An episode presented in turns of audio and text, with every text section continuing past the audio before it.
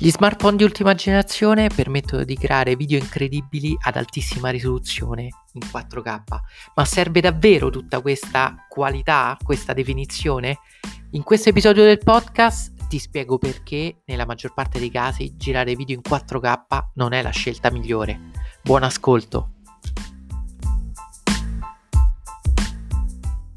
Oggi voglio svelarti un segreto per risparmiare tantissimo spazio sul tuo telefono, sul tuo computer o sulla tua memory card se stai girando dei video, ovvero quello di girare in Full HD invece che in 4K.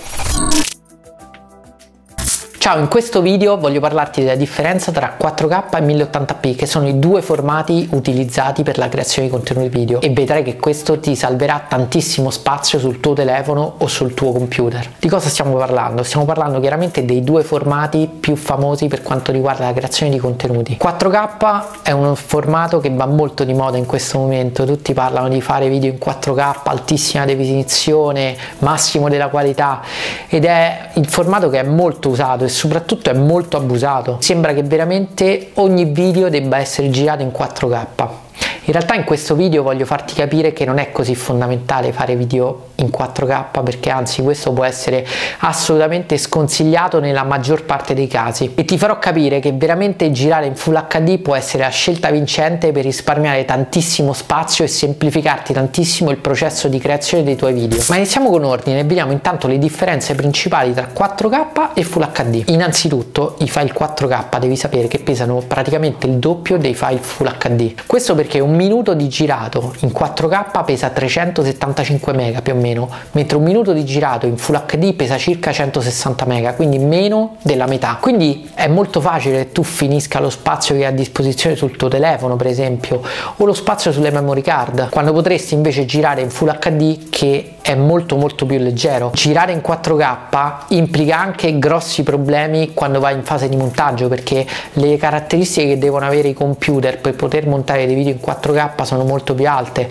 quindi è tutto molto più lento, i tempi di rendering possono essere nettamente ma nettamente più lunghi. Tutto può essere molto più difficile e devi avere appunto devi spendere magari più soldi per avere un computer performante con maggiore RAM per poter gestire questo tipo di file. E poi i file esportati in 4K, quindi dopo il montaggio, pesano molto molto molto di più rispetto ai file in Full HD e questo può veramente complicare di molto il tuo upload dei file su YouTube perché i tempi si allungano tantissimo e poi soprattutto prendi in considerazione il fatto che se chi guarda il tuo video non ha una connessione in fibra molto veloce, i tuoi video verranno automaticamente scalati a 1080p perché YouTube chiaramente adegua la qualità della riproduzione in base alla connessione con cui uno si connetta ad internet. Ok, quindi abbiamo capito che in realtà il 4K non serve a niente. Per farti capire questo, adesso vedrai delle riprese fatte con due camere, una settata in 4K e una settata in Full HD 1080p.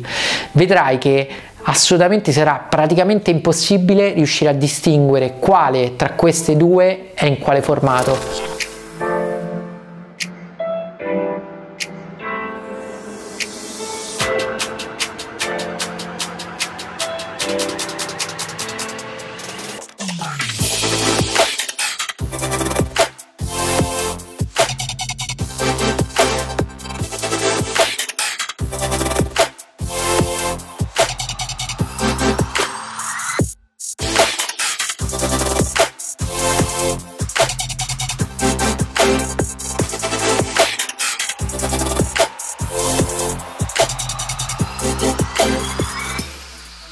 Nessuno saprà mai che hai girato il video in 4K perché nessuno potrà vedere la differenza a meno che il tuo video non sarà proiettato al cinema quindi risparmia tantissimo spazio e semplificati la vita girando in Full HD se questo video ti è stato utile ti invito a mettere like al canale, mettere like al video e condividerlo con i tuoi amici perché magari potrebbero trovare queste informazioni interessanti e potresti salvare tantissimo del loro spazio sul telefono.